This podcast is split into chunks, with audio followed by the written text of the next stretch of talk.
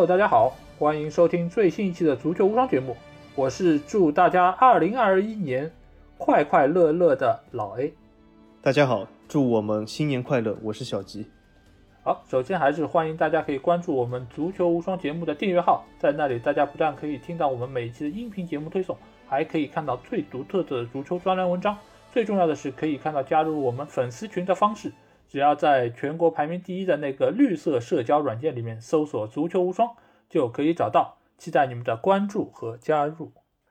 到了21年啊，我们终于告别了好像大家都很丧的那么一个2020年，那新的一年我们有新的气象，那这一期节目我们要聊一聊什么呢？不是20年的盘点，因为20年我们觉得挺丧的，也没什么好盘点，那我们就来聊一聊英超的圣诞赛程。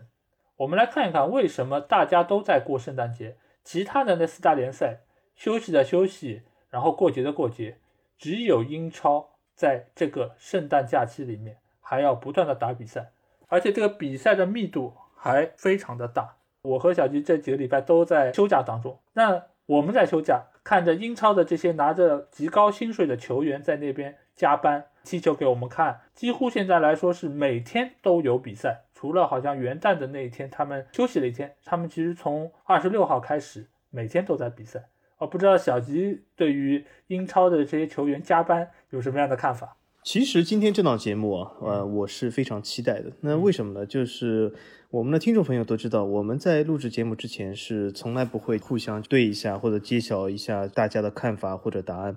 所以我今天这档节目呢，我是很期待老 A 告诉我英超为什么会有这样一个圣诞赛程。从我本人角度来说，其实我不太理解，就是英超为什么会要在这个时候就是集中比赛。当然有一个是我能够想到也能够理解，就是英超首先在这个时间比赛，刚才老 A 也说是唯一一个联赛，那么就导致如果是唯一联赛它就集中了所有流量，那么在这个时候比赛呢，它集中流量在宣传上肯定是有利的，就是在这个时候它是抓住了足球界的所有流量，那么它的抓住了所有的目光，所以在这个时候比赛在圣诞赛程是有它自己的意义，从商业开发角度来说。但是问题是现在英超在商业开发上已经遥遥领先了其他几个联赛，现在是否还有必要在这个时候争取这个流量，或许是要维持，但是好像这个必要性正在减低。那么因为除了这个原因以外，其实我本人我也不知道英超为什么会有一个这样的圣诞赛程，等一下我可以听老 A 来给我解释一下为什么会有，我也挺想知道的。因为从一些角度来说，或者是坊间流传的一些其实都是站不住脚，比如说说英超比赛多，其实并不是啊。其实五大联赛里面只有德甲34轮，其他四个都是38轮。那么又有人说英超是因为有联赛杯，可是法甲也有联赛杯和法国杯，对吧？所以说我不太清楚就是为什么这里面的玄机到底在哪里，我很期待。所以如果我是你听众朋友，我会真的要听下去，我要听听老 A 告诉我这到底是怎么回事。你刚才提到的就是商业开发这个原因，这个其实我觉得是一个无心插柳的一个结果，因为圣诞赛程或者说是叫节礼日赛程的话，其实是英国足球的一个传统，它其实是在很早之前就是这么做的，当时英国并不是第一联赛的时候他们就是这么做的。至于为什么他们会从节礼日这一天开始要有一个密集赛程，主要是源于圣诞节大家都在家里过节，大多数的球迷其实在这段时间他们也是处在一个放假的一个过程中，等到大家圣诞大餐吃完之后的第二天，他们会需要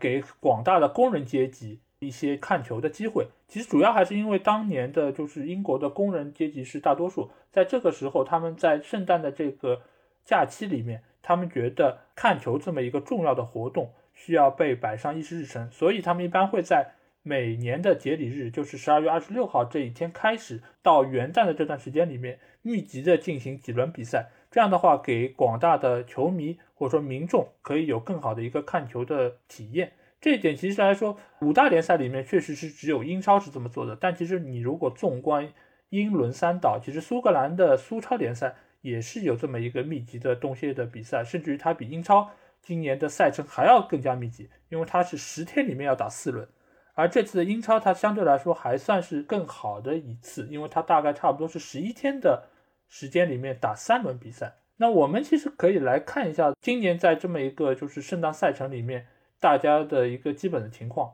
因为我刚才也说到，就是进行3轮比赛，所以一共会有30场的英超联赛，从26号开始，因为节礼日，然后一直打到这次最晚的一天是1月5号结束。第一场比赛大家也知道，就是莱斯特对曼联的比赛，最后一场是南安普顿圣徒对利物浦的比赛。在这个阶段里面，除了西甲是这周才刚刚开始之外，剩下的那3个联赛都没有比赛，进行了冬歇。英超的比赛差不多是每天都有，大概是2场到4场比赛不等。然后在这些队伍里面，相对来说最苦的可能是切尔西，因为切尔西它其实中间是有2场比赛是只休息了48个小时，而48个小时是国际足联有一个规定，就是正规的比赛之间的休息时间不能小于48个小时，所以它相当于是这2场，就是对阿森纳和对维拉的比赛是休息的时间是最少的。相对来说，曼城的2场比赛之间的休息时间是最多的，因为中间对埃弗顿那场比赛因为疫情的原因他们是被取消了，所以他们相当于是有多达8天的时间进行2轮比赛，但这个前提也是他们对切尔西的那场比赛不会被取消，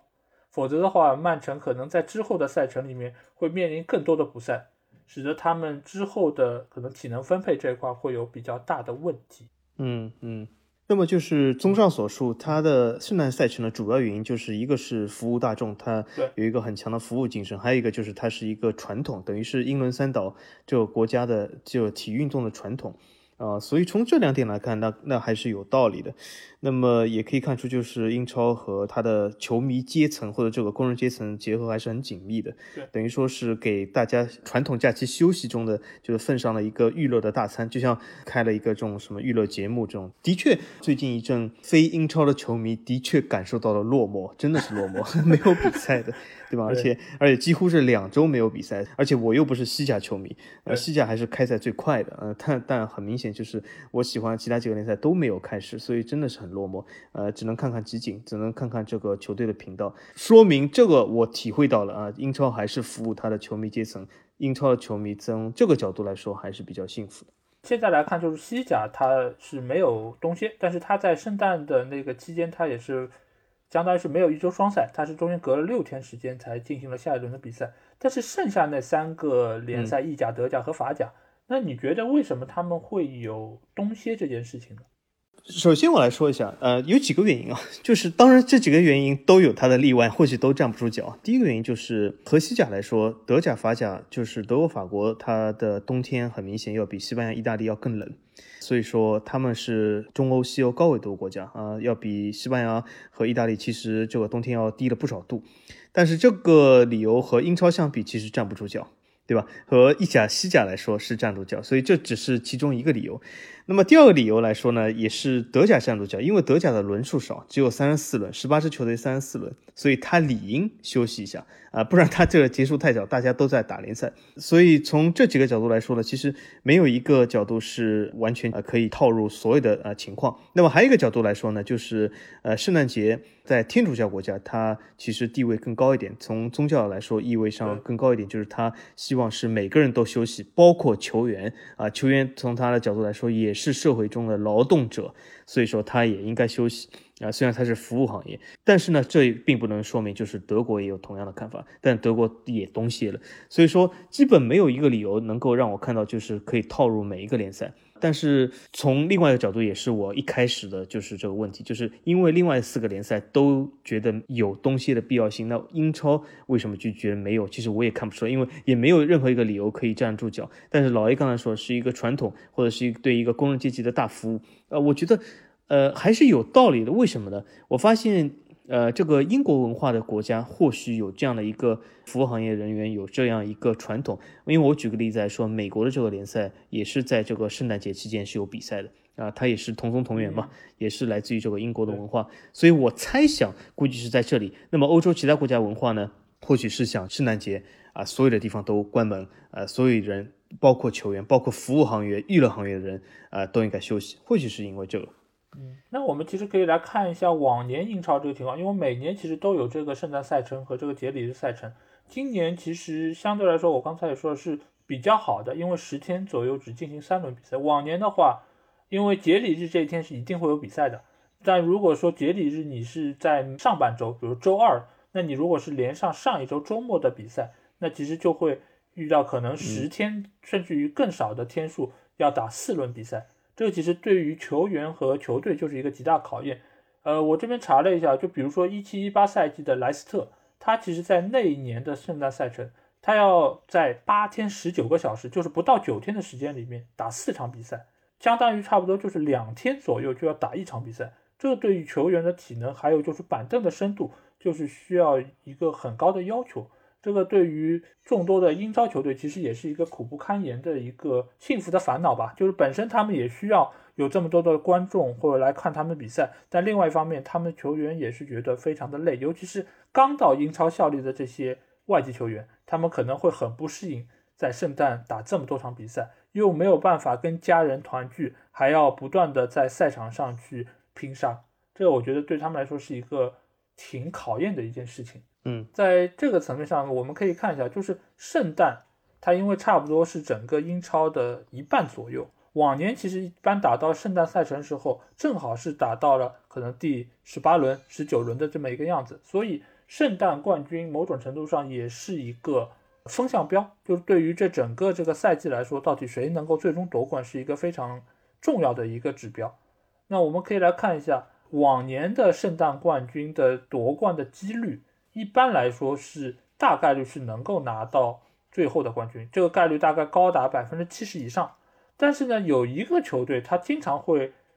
对吧，就是一个破纪录的球队，这个球队就是我们的利物浦，因为他其实从近10几年来看，他有3次是拿到了圣诞冠军，但最后又没有能够夺冠，这其实包括了就是08-09，还有13-14，还有最著名的就是18-19赛季。这3次他们分别是被曼联还有曼城这2个曼市的球队超越，最后没有能够拿到冠军。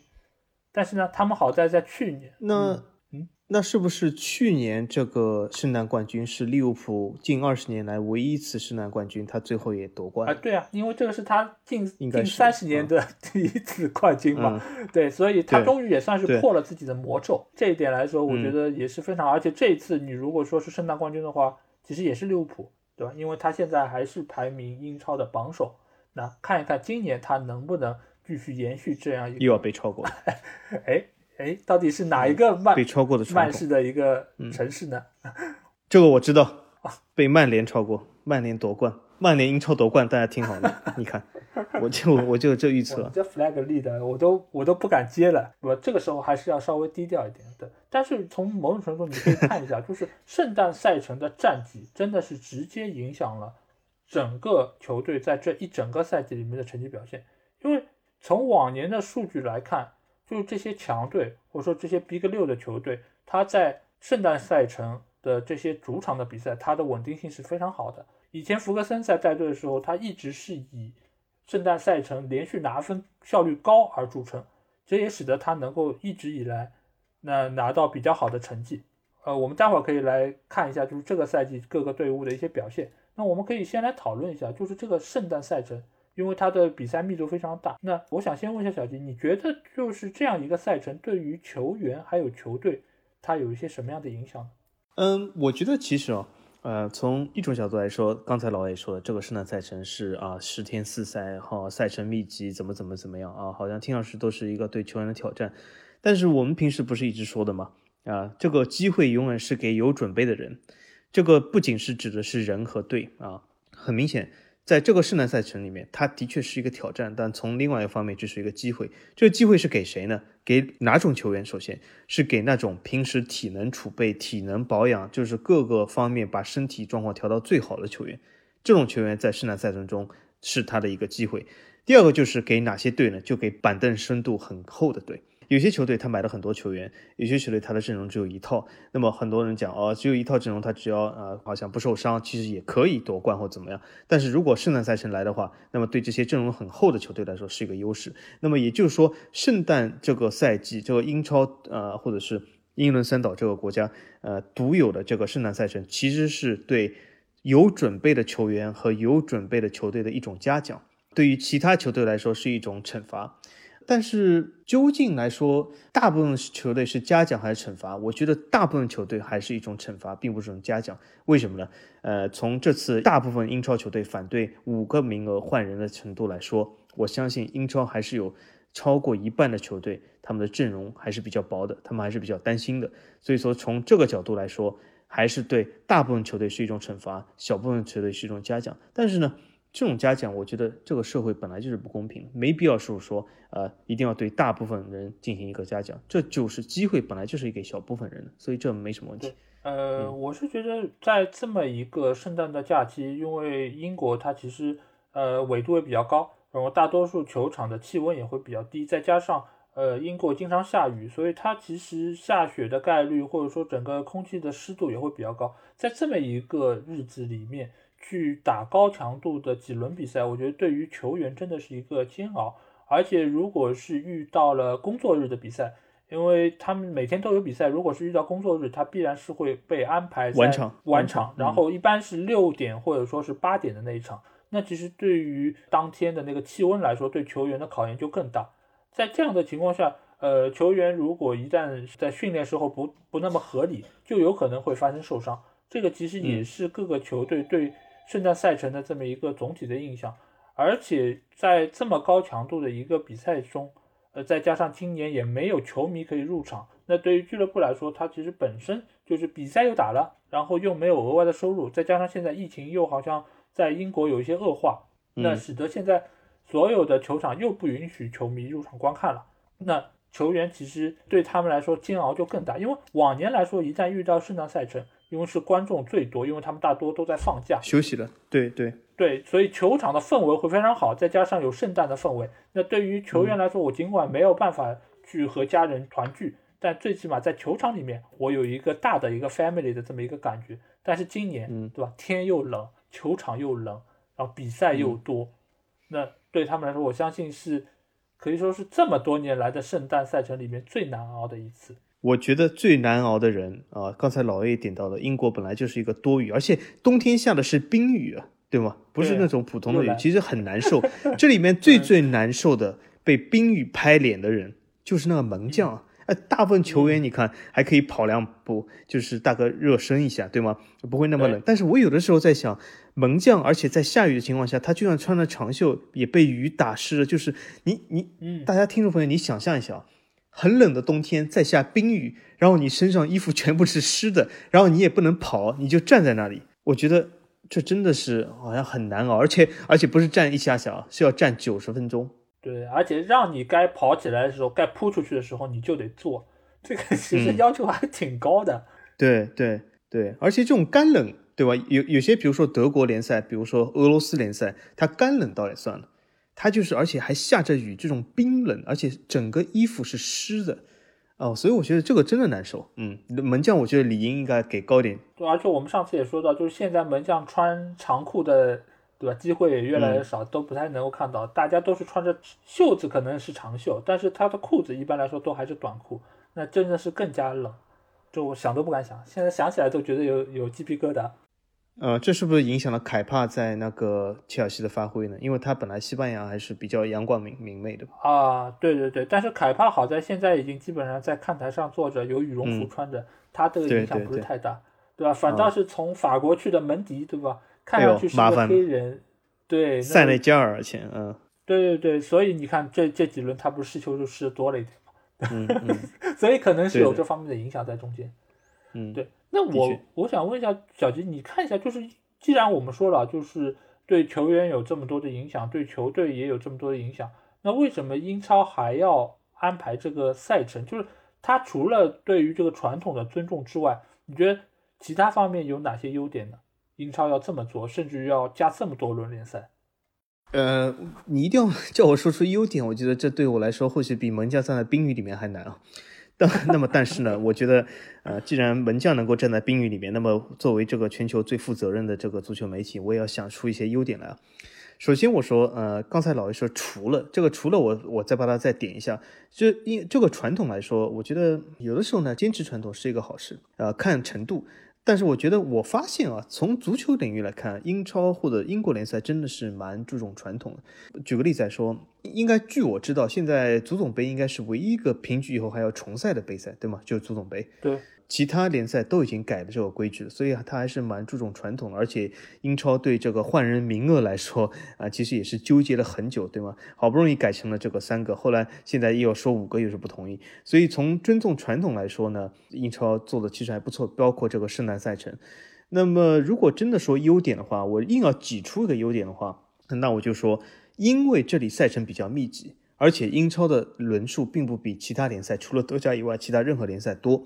那么其实给英超球队在未来的几个月里面是减压了，因为他需要打更少的比赛。因为你想想看，如果同样西甲、法甲、意甲都是38轮和英超一样，他冬天歇了2周或者1周，那势必这些比赛要在日后会有1周双赛出现，而这个1周双赛恰恰是欧战来临的时候。所以从这个角度来说，对英超参加欧战的角度来说还是有好处的，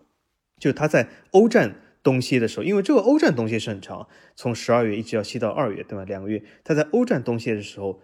去打了一些比赛，但在日后欧战来的时候他储备好了体能，但是其他那几个联赛都会面临1周双赛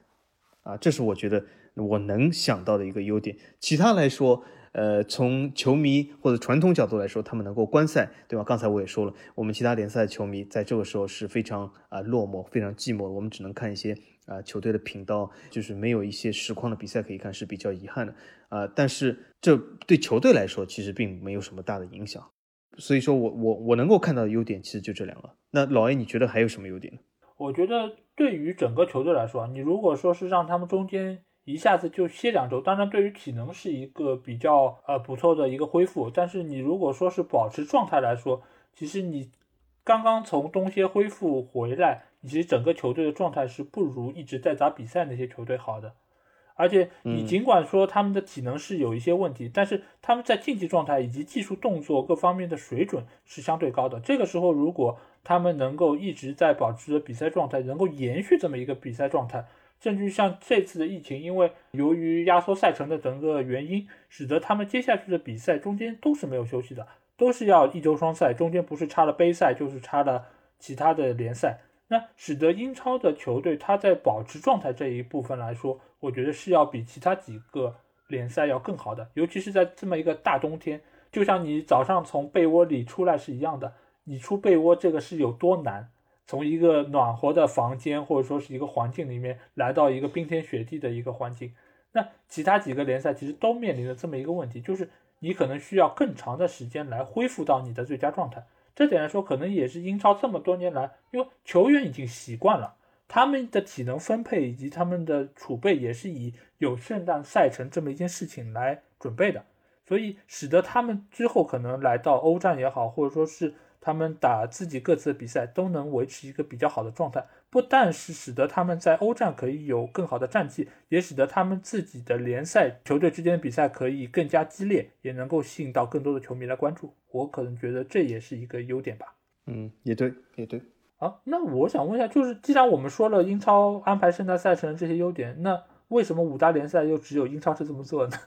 其他的几大联赛都要宁愿我要中间休个2周，宁愿之后的赛程要更加密集，他们也要这么做。因为刚才其实我们在节目里也说到，就光从纬度上来说，因为这次其实我为了做这节目我也去特地查了一下各个国家的纬度，如果说是按照每个国家最北的这么一个地区的纬度来划分的话，法国最北端其实都还没有伦敦的纬度高，如果德国的纬度最北端其实大概也就是跟英格兰的可能纽卡斯尔地区差不多是一个纬度。那其实英格兰整体来说它都是处在德国的这么一个纬度地区，甚至于到了冬天也会有非常多的下雪天的出现。那英国它就没有冬歇，然后德国冬歇了我还可以理解，法国冬歇我也可以理解，但是意大利这么南边的一个国家它都要冬歇，你觉得他们是出于什么样的考量呢？就是为了保护球员吗？首先刚才老 A 说这个英国纬度问题，但这个还要感谢这个北大西洋暖流啊，就是英国其实纬度挺高，但是平均温度其实并不比德国要低，和法国其实差不多尤其是法国北部，其实法国北部一些内陆地方还蛮冷的其实要比伦敦冷一点。但是无论什么样，这就像老 A 说，这只是德法的一个借口。这个借口并不适用于西班牙或者意大利啊，尤其是这两个国家。我更倾向于这两个国家，它是最最虔诚的天主教国家，包括葡萄牙在内。所以说我觉得他们历来的习惯，就是刚才我们就是稍微说到一点，就是这是我的看法，就是他们历来的习惯就是对圣诞节这个节日看得比较重。而且这两个国家我们大家有点印象化，不论从影视作品还是就是我们以前看了这些各种各样的书里面，我们会发现到就是这两个国家还蛮注重，有点像这个中国一样，就是还蛮注重一大家子过年的时候去一起吃个饭啊，串串门啊，对吧？我们可以看到很多意大利电影或者西班牙电影都有，就是圣诞节什么一大家坐在一起吃个大餐啊，或者怎么讲，就是他们的中间家庭的祖孙三代的纽带要比德法这种国家要强很多，对吧？我们还印象当中啊，经常德法比如说有什么老年人不受到关注啊，什么很寂寞啊，对吧？但这些在西班牙、意大利比较少。对吧？我们往往会看到是特别是，尤其是我还记得，看《教父》这个电影，对吗？那不勒斯、西西里那里，对吗？还蛮热的，其实，对。然后就是一个菜传来传去，大家一起对吧？吃着橄榄油蘸的面包啊，其乐融融。但这个时候就是其实大家聚在一起的时候，这里面包括球员，包括任何娱乐产业的人对吧？或包括拍电影的，包括其他运动。所以我猜想是这两个国家，对这个圣诞看的是非常的重，而且传统来说就是一个家庭聚会，甚至他们就是说中国有些地方他们也不是说年夜饭好像就吃一顿，好像也要大家乡亲父老聚在一起吃好几顿，就这个是其实在意大利南部、西班牙南部其实也发生很多，他们那里而且要比各自国家北方更热，有的时候冬天都没有这么冷，他们也是聚在一起吃好几餐，那么要休息很久，所以我觉得这是一种传统文化造成了这个联赛。等像我们今天这个节目，我也要会说一点，就是这个社会和这个球队的关系啊。这其实一个很好的例子。我其实看这问题的时候都没想到这一点，这老 A 正好提到了，所以我觉得这是一个传统文化对这两国联赛的影响。我不知道葡超，我不知道叫葡超还是葡甲，就这葡萄牙顶级联赛，是不是也有类似的东西？或许也有。因为葡萄牙和这两个国家的文化也很相近，所以我觉得有可能也是会有，因为葡萄牙也不是一个很冷的国家，对吧？也许也会有，甚至我相信希腊联赛都有可能。换句话说，这几个国家还蛮接近的。当时不是说欧洲五国，这几个国家都在这里面，我觉得文化还是蛮接近的。很有可能是历史、传统、文化各个影响下，他们希望圣诞节有一个大的这个休息。大家都是在家里和家人在一起，而且他们或许也并不喜欢在这个时候去看足球比赛，他们或许更喜欢和家里的各个祖孙三代扯一些家常，对吗？很有可能。对，因为对于他们来说，圣诞节其实就跟我们的大年夜或者说是春节的长假是一样的，所以在这个时候没有人会愿意在这个时候还出去工作，因为你像我们这边大年夜或者过春节基本上就是店都关门了，对吧？大家都会回到自己的家里，然后和家人团聚。对于这些就是以家族为重心的这么一些国家来说，他们可能所谓是东协，但其实他们只是借了东这么一个名义而已，他们更大的程度其实就是找了个理由给自己放了一个长假，不管是球员还是整个的社会都是这个样子。除了德甲，因为德甲它本身就是队伍比较少，而且它本身的纬度比较高，所以它的东西我觉得是最名副其实的一个东西。但其他的几个国家，尤其是偏南部的这些国家，我觉得真的就是只是为了给自己放个假。但是呢，在这个时候英超他们好像搞得有点打工人的意味啊，他们是好像非常的敬业，对吧？在这个时候还给我们打这么多场比赛，使得我们在大洋彼岸或者离它这么远的这些球迷还能够有球可看，甚至于有很多人都，对吧，能够凌晨爬起来去看这么样一场英超的比赛。那我们就可以来看一下，在这个密集的赛程的期间啊，因为现在我们录节目这个时候，它的圣诞赛程还没有完全结束，第三轮的比赛也只打了2场。那我们可以就现在的情况来看一下，就是经过这个密集的赛程后，各个球队的表现是怎样的。那我们要不先一人来找一个表现最好的球队吧，好吗？我要先找。好，我要先找，可以吗？可以。为什么我要先找呢？因为先找的话会比较容易啊，因为我觉得这个赛程表现最好的球队就一个，它就叫曼联。因为我觉得从最近几轮的，从我的印象中，首先我不太看英超，但是从我的印象中，曼联最近好像都没输过，对吗？在英超，曼联上一次在英超中输掉已经很久以前了，反正在我印象中已经记不得了。哦，就输给那个塔帅是吗？对，对，是啊。所以说，那个我觉得表现最好的，毫无质疑是曼联，而且曼联现在已经攀升到了。其实你要说他是第二位，我觉得不公平，因为他的积分和第一位是一样的。曼联其实由于这个圣诞赛程，就像你刚才说的，好像福格森特别擅长打圣诞赛程，所以有可能不是福格森，有可能是曼联的基因。曼联是要夺冠了，我看。啊，不要这么高调，就我们慢慢一场一场打，一场一场打。好，那你觉得谁呢？谁会比曼联更强呢？你当然，如果是从最近的战绩来说，如果光看圣诞赛程，它是3轮已经都打完了，2胜1平，对吧？就是平了莱斯特，然后胜了狼队和昨天晚上赢了维拉。你可以看它的整个战绩可能是最好的，但是我们可以看，就是同样也是打了圣诞赛程，但是有一个球队，它到现在来说已经2连胜了，对吧？这个名字叫利兹。利兹联队他在之前的2轮联赛里面，圣诞赛程开始联赛，他是分别1球和5球战胜了2个对手，所以可见利兹他其实在这个圣诞赛程的表现也是非常不错的。而且上一场5-0大胜西布朗，对吧？刚刚逼平了利物浦的西布朗，那可见利兹联队其实在这个圣诞赛程的表现也是非常的好，所以我宁愿把这个好的排名给到利兹。还有另外一个取得2连胜的队伍，那他的名字就叫阿森纳。阿森纳因为我们上一次，对，因为他上一次我们也做过这场比赛的预测嘛，就是他在那场比赛里面轻松战胜了切尔西。那可见这个圣诞对于塔帅来说日子还是很好过的。之前他连着输了好几场比赛，使得他的帅位已经可能就是再输一场，就输给切尔西这场只要发生，很有可能他就已经要被解职了。但是他通过自己的努力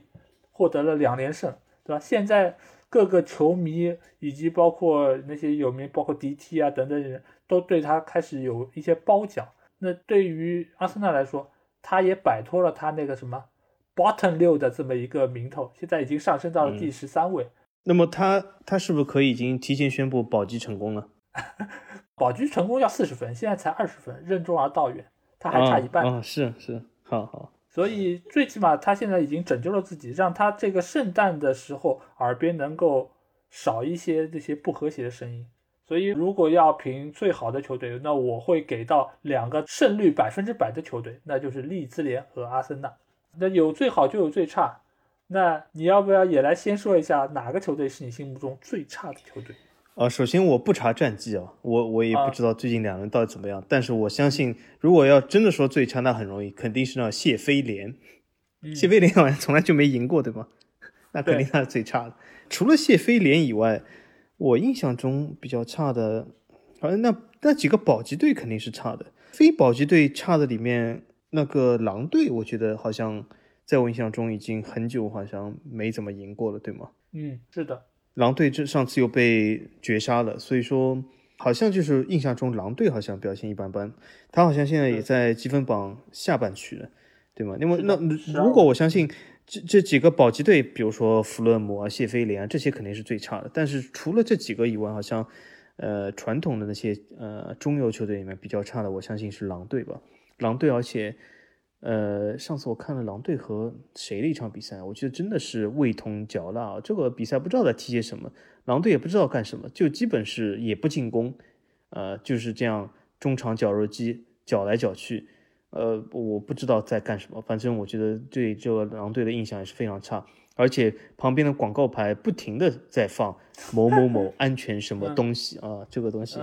这不是杜蕾斯的广告，大家不要想歪，这是安全，其他干嘛？所以说。这真的是不行啊！这个球队我觉得应该是蛮糟的。我这边其实是有一个，就是最近几轮的一个战绩，刨去就是因为疫情停赛的那几个队伍，比如说热刺也好，或者说是曼城这种是只打了1场比赛的，那我们不去算它。除了谢联这2轮是都输了之外，剩下的那几个就是说2轮比赛只拿1分的球队里面，我觉得有一个球队让我非常的在意，那就是切尔西。因为切尔西其实他就是这2场比赛是1平1负，他只拿到了1分。刚才狼队其实也是拿到1分，但是不要忘了狼队他那一场平局可是逼平了热刺，所以这个含金量还是相对比较高的。但是纵观上半赛区的这些球队来说，成绩最差的球队那就是切尔西，因为切尔西两场比赛一平一负，只拿一分，输给了阿森纳，然后踢平了维拉。这段时间，而且切尔西的战绩真的是很糟糕，5场比赛输了3场，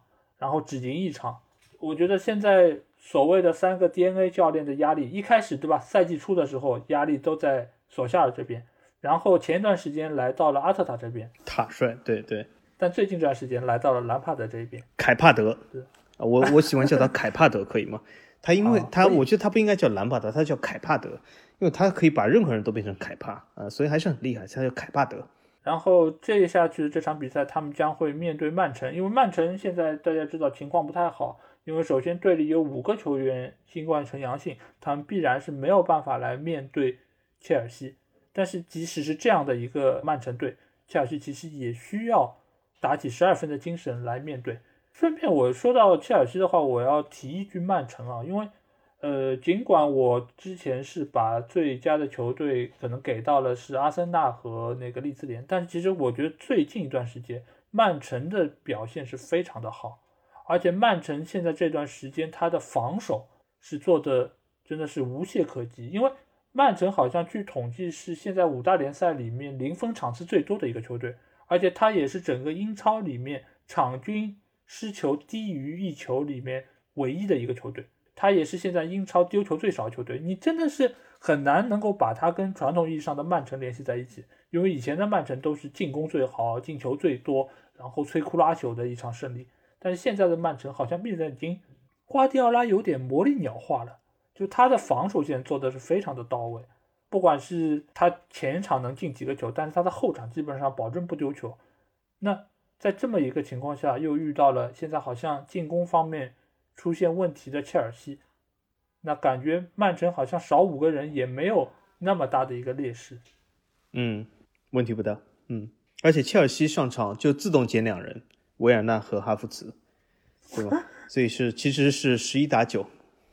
那你觉得就接下去这段时间，因为圣诞赛程已经很密集，那你觉得如果这次就是圣诞的比赛结束之后，那你觉得英超的现在整个的走向会是什么样子？或者哪些球队会受影响比较大？好的好的，其实我最喜欢预测了，但是我发现我预测英超都不太准啊。说明老 A， 我发现啊，这个真的是你真的要需要看多一个联赛才能预测的准，这个我觉得真的是有道理的。我们这个节目其实预测到现在，我预测法甲每次都对，但我预测英超好像每次都错，所以说这真的是证明我英超应该多看一点。但是我还是非常喜欢预测，而且预测英超没有压力，因为没有喜好就没有压力，对吗？你看我预测法甲的时候总是顾前顾后的，为什么？因为我总是想，我喜欢这个球队，我把它预测这么糟，是不是会运气不好呢？不太好，对吧？但英超的时候我就比较放松。那么好，如果说圣诞赛程日后的走向或者这整个圣诞赛程影响，我觉得曼联肯定会强势崛起。我其实在赛季初预测的时候，我当时就预测了曼联肯定进前4，对吧？但是很多人在留言中是反对的，但是我当时其实我记得我预测的曼联排位要比老 A 这个曼联几十年的球迷来说要高，对吧？对，对，为什么呢？为什么？我说一下为什么。这毕竟不是我夜观天象啊，这最近几天，而且这个夜观天象看不清楚。那么，曼联首先是一支阵容还是比较厚的球队，还有很多人讲曼联这个替补不行啊，或者怎么样，替补行不行？这只代表之前，但是曼联这帮替补其实引入的价格还是蛮高的。曼联这个球队其实花了不少钱打造这一套阵容，有的人没有打出来，我承认，但是他只是之前没有打出来，他的引入价格代表他过去的功绩还是蛮高的，所以他们这些球员其实曼联相对来说替补阵容还是可以的，也就是他的厚度并不那么薄，所以在这种强烈的密集的赛程中是有优势的。而且曼联之后的赛程压力是小的，因为他现在是那个对手是进入了欧联，对吗？进入了而相比来说，利物浦、曼城、切尔西仍然在欧战当中，所以说这肯定是对曼联来说是有优势的。而且曼联最近呢，我觉得状态它好像有点复苏的趋向，而且这种情况下对 DNA 教练是很有优势的，因为一旦复苏了，大家就会更服这个 DNA 教练，他就是树立这个权威，日后就算输几场其实问题也不大，因为他这个 DNA 已经更牢固了一层。那么我还要说另外一支球队，我觉得东歇以后会有点抬头的，其实他最近走势还不错，不过好像最近一场输掉了，就是埃弗顿。埃弗顿这个球队啊，这真是亏损严重，但是还就是喜欢买球员啊。这个老板这心里面怎么想，只有他自己知道。但是他最近走势也不错，而且我觉得埃弗顿这个球队没有欧战压力，趟过了这一个时期，应该说他会又迎来第二春。因为几个和他竞争的对手，无论是利物浦、曼联本身、莱斯特、切尔西、热刺，都有欧战的压力，只有他轻松上阵。而且他阵容其实还行，现在前十里面维拉和他积分比较接近，但是维拉阵容不如他，而且维拉这个毕竟是一支保级队，对吧？这个赛季比较井喷而已，所以埃弗顿我觉得还是比较看好。所以说圣诞赛程日后我比较看好埃弗顿和曼联。这边的话我相对来说会比较看好的一个就是曼城，因为曼城其实我们在之前的预测里面，我们两个都预测他是最后能夺冠的嘛，但是目前来看的话，显然就是瓜迪奥拉对于防守的调教这个赛季已经是初见成效，但是他之前的球队之所以会出问题，就是在进攻方面老是进不了球，但是这几轮好像他的进攻也有所复苏，所以使得他在防守扎好篱笆的情况下能够开始赢球了，那这样的曼城其实是比较可怕的。但是这次运气不太好的一点就是新冠疫情使得他有5名球员没有办法能够上场，那这5名球员现在知道的是凯尔沃克和热苏斯，还有3名球员现在还不知道是谁，如果是主力球员的话，那其实就会比较的麻烦，那也会极大的拖累他们。好像说是门将埃德森，其中有个还有一个是，那其实损失还蛮大的，因为埃德森的话对于整个球队的打法还是很重要，如果是鉴于这个原因，而且之后可能曼城会有越来越多的补赛，那对于他们体能其实也是一个非常大的考验。对，所以我对于曼城其实还是相对比较看好，但是他在目前情况下还是以一个比较谨慎的态度。对于曼城来说，其他的球队我觉得曼联还是要说两句吧，尽管我一直觉得他们其实离做到最好还有相当的距离，现在来说我觉得整个球队也是靠着一股气在那边顶着，让他们不断的可以走下去，但是你也可以看到他们这几场比赛不管是打狼队还是打维拉也只赢了1个球，但都是绝杀，好像是决胜了，对吧？都是1球。对，狼队是伤停补时92分钟进球，然后对维拉其实是早早的就奠定了，就是但其实也是靠了一个点球吧，那个点球可能目前来说也有些许争议啊，但是不管怎么说他们都获胜了，拿到了3分，但是你也可以看到都是赢得非常的磕磕绊绊吧，整个球队其实问题还是很多，如果中间出现了一点闪失，可能又要失分。所以对于曼联来说，我比可能赛季之初稍微看好一点，他们能够进前4，但是整个球队还是要稳一点，因为你如果机会把握不住，再加上后防线其实也经常会出漏洞，因为你可以看到曼联式的那些球都好莫名其妙，包括今天凌晨就是对于维拉的那个失球也好莫名其妙，就是不知道怎么球就漏过来了，然后对方就进了。这个球队我觉得还是不敢高看，如果说是要说夺冠的话，目前来看可能还是利物浦看上去实力上更强一点，但如果曼城可以尽快的从疫情中走出来，我还是相当看好曼城可以跟利物浦竞争一下。曼联的话这个赛季打到哪是哪吧，只要能够拿到欧冠的机会，毕竟现在来说切尔西和热刺都有一点打盹的迹象，能够从他们手上拿到后劲不足，对，尤其是切尔西目前来说，兰帕德什么时候可以把整个进攻线给调教好，让那2个德国人可以稍微活过来一点，这个才是当务之急。否则的话我觉得阿布的脾气可能是这3个 DNA 教练俱乐部里面最差的，你如果再这么输下去，很有可能中途就要被解职，更不要说东窗还给你钱还让你去买人了，我觉得是很难的。现在不是有传言说图赫尔要去切尔西吗？对，图赫尔自从被解职之后，现在是跟多个球队联系在一起，不过是当时也说要去接替阿特塔嘛。我觉得他选择去阿森纳是个非常糟糕的选择，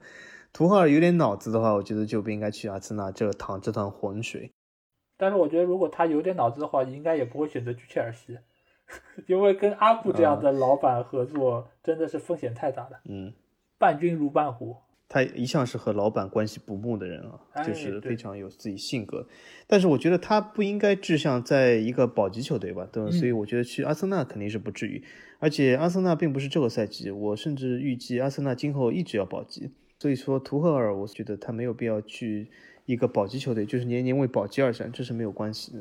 的。我觉得他去切尔西不是可以提拔那两个德国人嘛，所以嘛，三个德国人聚在一起。切尔西其实德国人不少，还有吕迪格，对吗？对。而且之前的普利西奇也是德甲。哎，这我在想啊，最近好像又有点说法，说是德甲出来的球员好像都有点水啊，在英超。老A你怎么看？因为你们曼联不是非常喜欢一个德甲球员吗？啊，对啊，因为这个话题其实也反复在我们群里被讨论嘛，因为一直有人要推销阿拉巴来曼联，然后被我言辞。哦，也是德甲球员。对对，因为就之前那两个来曼联的小猪舒因施泰格也好，或者说是哈克里夫斯，其实我觉得都是比较不错的球员，但是我觉得这两个球员的情况还不是太一样。一个是因为哈格的话，他稍微属性有点玻璃，使得他在曼联其实大多数时间都处在养伤的一个状态，仅有的几场健康的状态的比赛其实踢得还可以，包括他有一脚对阿森纳的任意球，我到现在还记得很清楚，那个进球非常漂亮，但是他大多数时间都没有办法维持一个健康的一个状态，这个使得他在曼联的表现就是大打折扣。小猪的话，主要还是因为第一是范加尔买的，第二就是他也是到了自己职业生涯的末期，所以对于一个老干部，对，那你很难要求他能够再像年轻时候一样发挥这么好，而且当时的曼联的整个队伍也不足以让他能够发挥出自己最好的一个状态。至于其他在英超俱乐部打拼的德国人，我对他们的评价，其实我在群里也说过，就是技术呢不如西甲的或甚至于葡超来的球员那么好，但是呢硬朗程度可能又跟所谓英超的这些俱乐部的硬朗的球员不太一样。因为英超的这些球员你可以看到就是脸大脖子粗，然后就属于那种硬汉，就是拉起来就要干的这么一种形象。但是德甲呢相对来说看上去他们显得有文化一点，我觉得就不如英超的这些球队的球员那么草根。他们其实对于适应英超的氛围，包括整个英国的文化，其实也是有一点点隔阂在中间。所以我也很难想到，除了巴拉克之外的其他的德国球员在英超有太好的发挥。对，因为我觉得这个可能跟他们本身的一个性格也有关系。因为你不管是从维尔纳还是哈弗茨，我觉得他们目前来说都被人冠以就好像是踢球不够硬朗的这么一个标签。嗯，对。那么也祝曼联这个，哎，那现在曼联还要不要桑乔啊？桑乔我觉得其实还是要的吧，只要价格合适肯定还是想要，因为现在目前来说曼联的右路还基本是一个半瘫痪的状态，如果能够有桑乔过来补充，我觉得肯定是一个好消息。但是 1.2 个亿多特蒙德还有脸要吗？对吧？在这么个情况下，大家都好商好量嘛，再谈一谈。对，估计现在 1.2 亿大概桑乔还要加个贝林厄姆差不多。啊，对，那两个户口本可以啊。但是现在曼联的中场真的人有点多，需要可能要清掉一些，我觉得才能给他们腾出位置。但是这次冬窗可能各种情况都有可能发生吧，但只要价格合适，我觉得还是会买人。但是目前因为曼联的成绩相对来说还过得去，所以三德子的一贯的做法应该是不太会掏钱，而且现在多特蒙德的境况也不太好，如果他们把桑乔卖掉的话，我有可能连欧冠资格都不一定能拿到吧，如果哈兰德没办法及时复出的话。其实现在来说估计两方面都不太会有太大的意愿来完成这笔交易。好，那在聊完了圣诞赛程以及各队的表现之后，那我们来到了观众留言环节。这次小菊要给我们聊一个非常独特的话题啊，我们来听听他怎么说。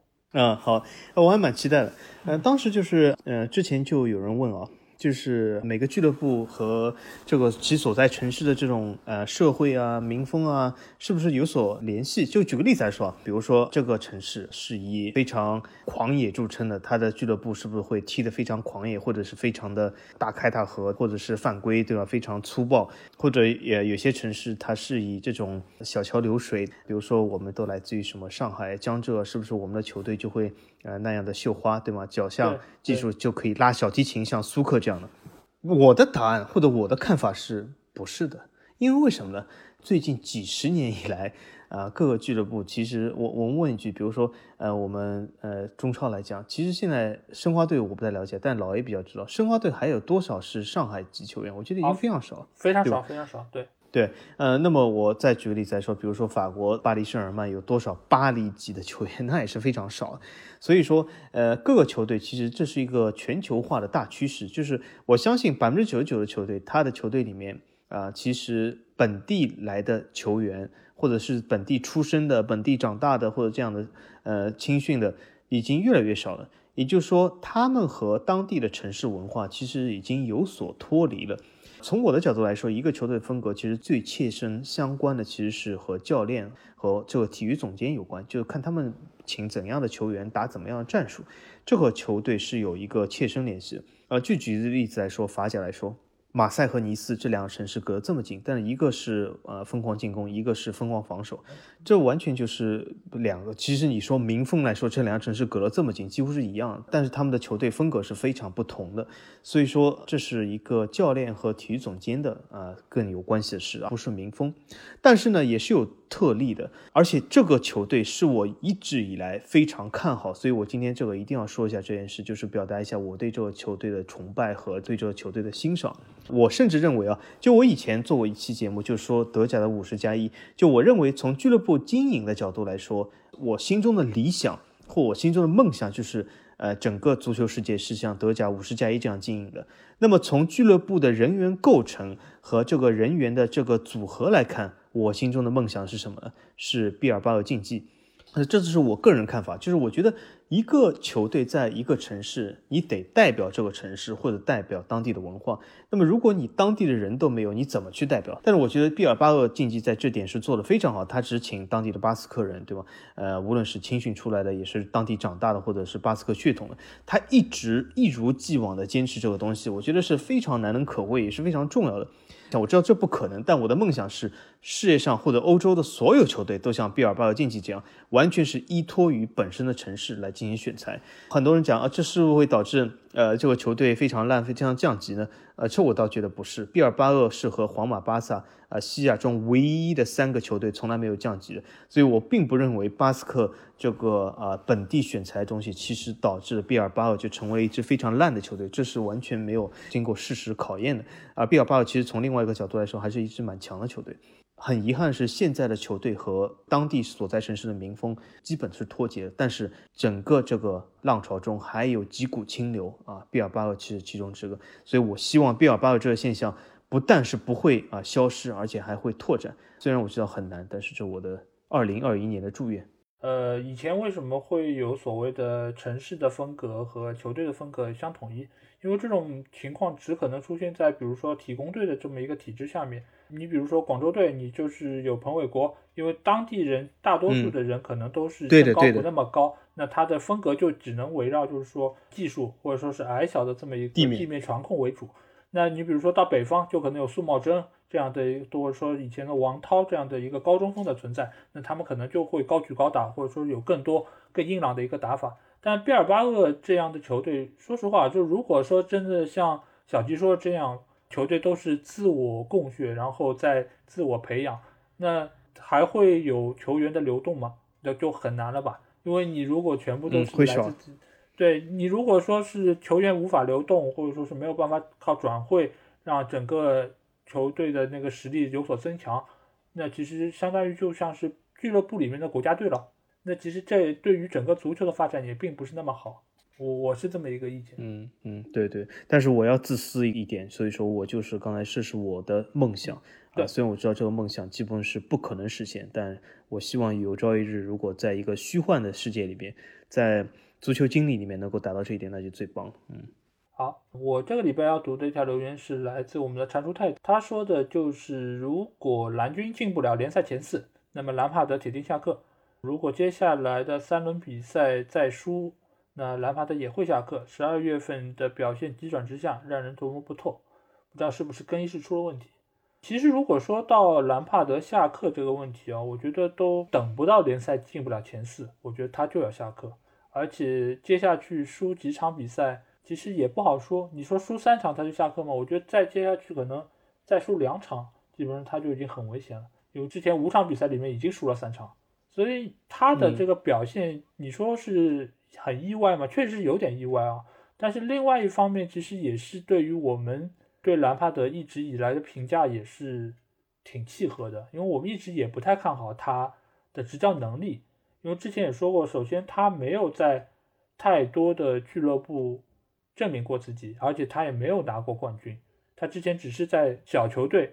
稍微有一点点表现，但是第一次带这么大的俱乐部，而且第一次给了他这么多的预算，买了这么多好的球员，他真的具备这样的能力把他们捏合好吗？其实我们在赛季初就对他抱以一个怀疑在中间，然后我们对他的意外可能只是出现在12月份，他居然还没有捏合好，而且他甚至于可能比9月份10月份的表现还要差。9月份10月份好歹还有维尔纳，他还能够在中前场跑一跑冲起来进球，然后甚至有一些其他的球员的表现也还可以，但到了12月份开始，他整个球队好像就不会进攻了，而且好像球运也并不站在他们这一边，因为我看了最近他们几场比赛，就是他们是有一点点机会的，但是那些机会都没有把握住，反而被人家抓住了机会进球。兰帕德在这个当口，他其实对于整个球队的掌控已经是出现了一点问题，这个时候他如果不能够再把队伍的战绩给稳定住，我相信现在即使更衣室没有声音，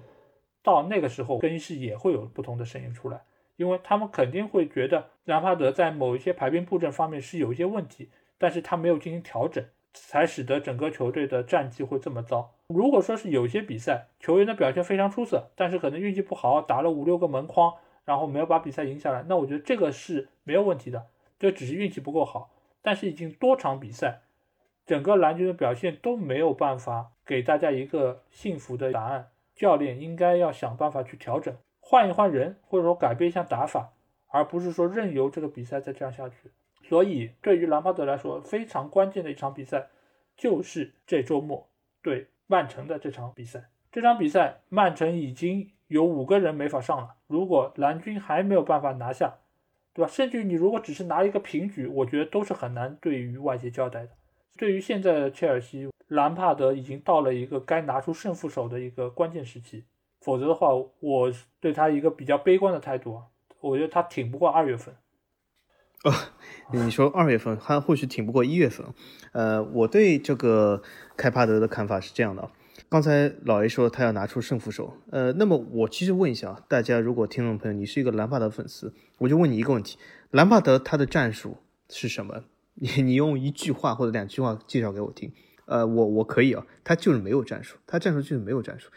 很多人就吐槽，意甲球迷最喜欢吐槽孔蒂啊，说孔蒂永远只有一套352，可是永远只有一套352，孔蒂也有一套非常成熟的拿得出手的一套战术啊。虽然他说他只有一套，但一套是大于0套，对吧？那么兰帕德拿得出手的非常成熟的一套战术是什么？我至少没有看出来。他的战术就是凯帕化呀，凯帕化，对对，凯帕化，对。而且他每次阵型都是4-3-3，每次都是下底传中，对吧？那么你可以说这是一套成型战术，但我觉得这是不是有点幼稚的成型战术，对吧？当然凯帕化是一个很难得的东西，但是凯帕化只能让他变成凯帕德，对吗？没有办法让他赢得比赛。大家如果你是一个兰帕德球迷，在这期节目下你做出留言啊，告诉我，我其实真的想知道兰帕德的战术是什么，他的赖以成名的战术，或者是像孔蒂这种352啊非常厉害的，我不说只有几套，他至少说一套吧，对吗？可以，大家可以分享一下啊。对，然后我也非常期待大家可以谈一下对于兰帕德的感受，或者说如果你是蓝军的粉丝，或者说你是兰帕德的个人粉，那我也很希望能够看到你们的声音，就是你们觉得兰帕德合适在蓝军继续执教下去吗？在你们心目中他是那个合适的 DNA 吗？期待你们可以在节目下留言。而且我觉得兰帕德比所向来说有一个非常大的缺点啊，这个缺点是其实是一个非常客观的。如果你说我这条东西还不客观，那我是不满意不服的。这是什么缺点呢？就是兰帕德特别喜欢在公开场合新闻发布会上批评本方球员，他以前就这么对待凯帕的，凯帕所以成了凯帕，他现在又公开场合批评维尔纳，这样做的意义是什么我不太清楚啊。但是所下我相信至少从我看到的东西来，曼联其实也输给伊斯坦布尔或者输给什么其他球队，输给阿森纳，但是我从来没有看到所下在公开场合批评曼联本方任何球员。他甚至还说博格巴觉得曼联踢球像家一样，对吧？但是兰帕德去批评凯帕批评维尔纳，他的目的是什么？是鞭策吗？我不觉得是鞭策，我是凯帕和维尔纳，我觉得不满意，或许我不是个好球员，但是如果我的教练在公开场上这样批评我，我觉得这不是鞭策，这等于是让我掀桌子准备走人的东西。觉得就是这三个 DNA 教练里面，索夏其实区别于其他两个教练的一个最大特点就是他不会公开场合批评任何球员，而且他不会做出那些冷落球员的那些行为。因为剩下两个教练，你不管是对于那个10号也好，或者说是对于共亲王，包括兰帕德对于这个哈弗茨等等几个球员，我觉得你作为一个丁恩教练，其实你是没有什么履历的，在这个情况下你能倚仗的只有球员自己。你这个时候有太多的性格方面或者说是棱角方面的东西，其实对于整个球队或者说对于自己的伤害其实都是很大的。索夏在这方面其实跟爵爷应该是学了很多，因为弗格森再怎么样在更衣室里面飞靴也好，或者说其他方面吹风机，这个也都是球员自己说出来的，但是他在公开场合他从来也不会对于球员的表现有什么抨击或者说是负面的评价，这点我觉得也是爵爷这么多年来的一贯作风。这点来说索夏尔一定是学到了爵爷的真传，所以也使得他目前来说帅位是最稳固的，而且即便队内是有一些不一样的声音，但是他也会把这个放在自己的更衣室内，而不会对外宣扬。这个最起码是保全了球员的面子，也使得自己能够在这个时候得到球员更多的支持。我觉得这是一个很聪明的做法。对。好，那我们说完了留言之后，就来到这个礼拜的预测环节啊。那这个周我们会来预测哪两场比赛呢？小吉你先。这次我预测一个法甲的布列塔尼德比啊。其实这个已经不是布列塔尼德比了，因为法国在2016年把大区都已经重新划分和合并了。比较有意思的是，以前布列塔尼大区的首府南特划入了一个新的区啊，是一个卢瓦大西洋区。所以说这个其实已经不叫布列塔尼德比，真正的布列塔尼德比其实是在雷恩和洛里昂或者布雷斯特之间。但是这场比赛呢是传统的意义上的布列塔尼德比，因为西北区最大城市南特，对吗？然后雷恩一直是处于挑战者地位，比如说我们从 YouTube 或者 Ins 上的这个订阅户，我们就可以看出雷恩其实相比南特来说还是少很多。南特还是西北大区最强的一个球队，无论从历史和规模来讲。但这场比赛呢，其实两队对上呢，我的预测是雷恩其实会客场战胜南特。为什么呢？最近南特其实大家从积分榜上就可以看出正在保级，形势非常不好。雷恩的状态有所恢复。但是我比较觉得还是能够战胜南特的主要原因呢，或者说不是一场平局呢，还是因为南特最近请了一个这个行为也是导致了主席南特的老板。被人抨击，而且是球迷在他的训练课外面放音乐嘲讽。就是为什么呢？就是南特最近请了一个备受争议，或者是褒一点说就是备受争议，贬一点说就是一个非常烂的教练多米尼克。就不知道南特的主席挺多米尼克的想法是什么。他已经10年整整10年，算上2021年就是11年没有执教过任何球队了，但是南特主席请了他，不知道原因是什么。但是我觉得这场比赛来说我不太看好南特，虽然这两个球队里面我是绝对是喜欢南特的，南特是一支非常富有历史的球队，但是很遗憾的是我觉得这场比赛他有可能要主场小负给雷恩啊，这是我预测。我觉得南特主席可能也是通过星盘之后，他占卜到了多米尼克，对吧？然后他们可能在一个圈子里面，所以他把多米尼克又重新请了回来。对，因为老球迷都知道多米尼克是一个怎么选球员的教练真的是太滑稽了，活久见。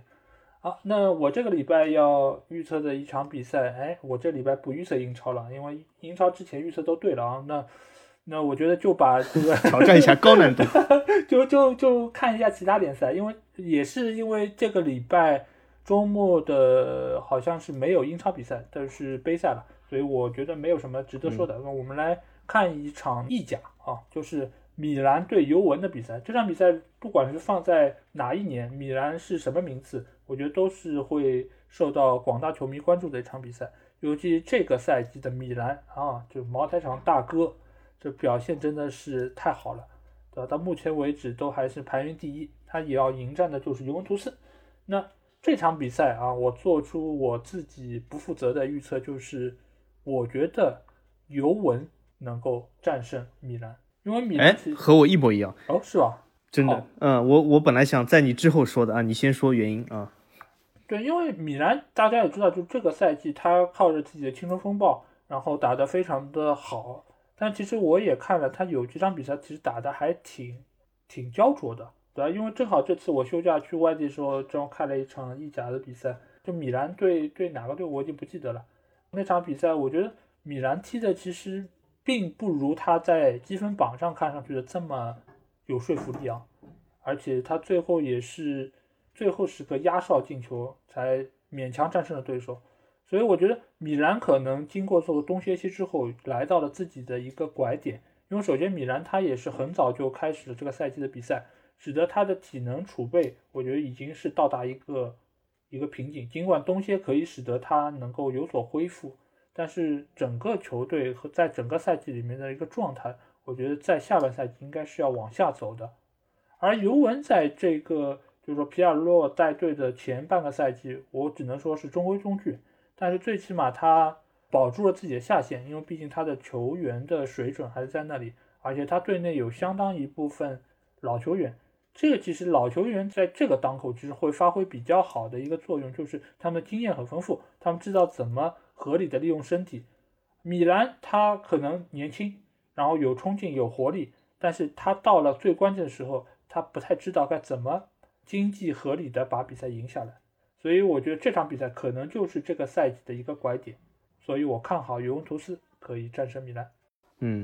我来谈一下我的看法。首先我也响应老 A 的号召，就是不要老是只看法甲，所以我最近其实也加了一个新的联赛，就是我粉了一个新的球队，它热那亚，它正好是意甲，所以重操旧业又回到了意甲。热那亚这个城市充满历史，我非常喜欢，所以说我从热那亚开始也看一些意甲，所以给我们这个预测来更一点丰富的内容。没想到老 A 逼我进来先选了意甲来做预测，我本来想就是通过热那亚先熟悉一些现在的意甲，因为我已经很久没有看意甲，所以先熟悉一下再来进行预测。但老 A 既然已经说了，那么我为什么说也是觉得尤文图斯会赢呢？米兰的确是啊，我觉得这次米兰会迎来这个赛季的第二败啊，第一败就是给了里尔，第二败我觉得有可能就尤文图斯。那我为什么这样说呢？因为米兰的确是之前不败，但是我觉得这是因为他对手比较菜，真的是比较菜。他无论是哪个杯赛也好，或者联赛也好，你看他唯一遇到一个稍微有点战力的里尔就输掉了。里尔，而且其实我一直说他后防是比较脆的，米兰在主场大败给他，其实也是比我预料中里尔表现还要更好一点。所以说米兰这次他遇到了一个真正有一些挑战意义的对手，尤文虽然是最近来说好像皮尔罗带领之下好像没有当年就是以前好像9冠王这样的风采啊，但是瘦死骆驼比马大，我觉得尤文图斯在这次战胜米兰还是应该没什么问题。我的看法是米兰是迎来这次赛季的第二败啊，而且呢形势呢从这场输给尤文开始有点急转直下啊，这是我的预测。好，那我们可以看一下我们这两场预测是不是能够再次命中啊，因为第一次预测意甲我们也不知道效果怎么样。对。那今天的节目大概就是这样，还是希望大家可以关注我们在那个绿色社交软件上面的订阅号，搜索足球无双你们就可以找到，期待你们的关注和加入。那今天的节目就到这里，期待你们下周时间再见，拜拜，好，大家再见。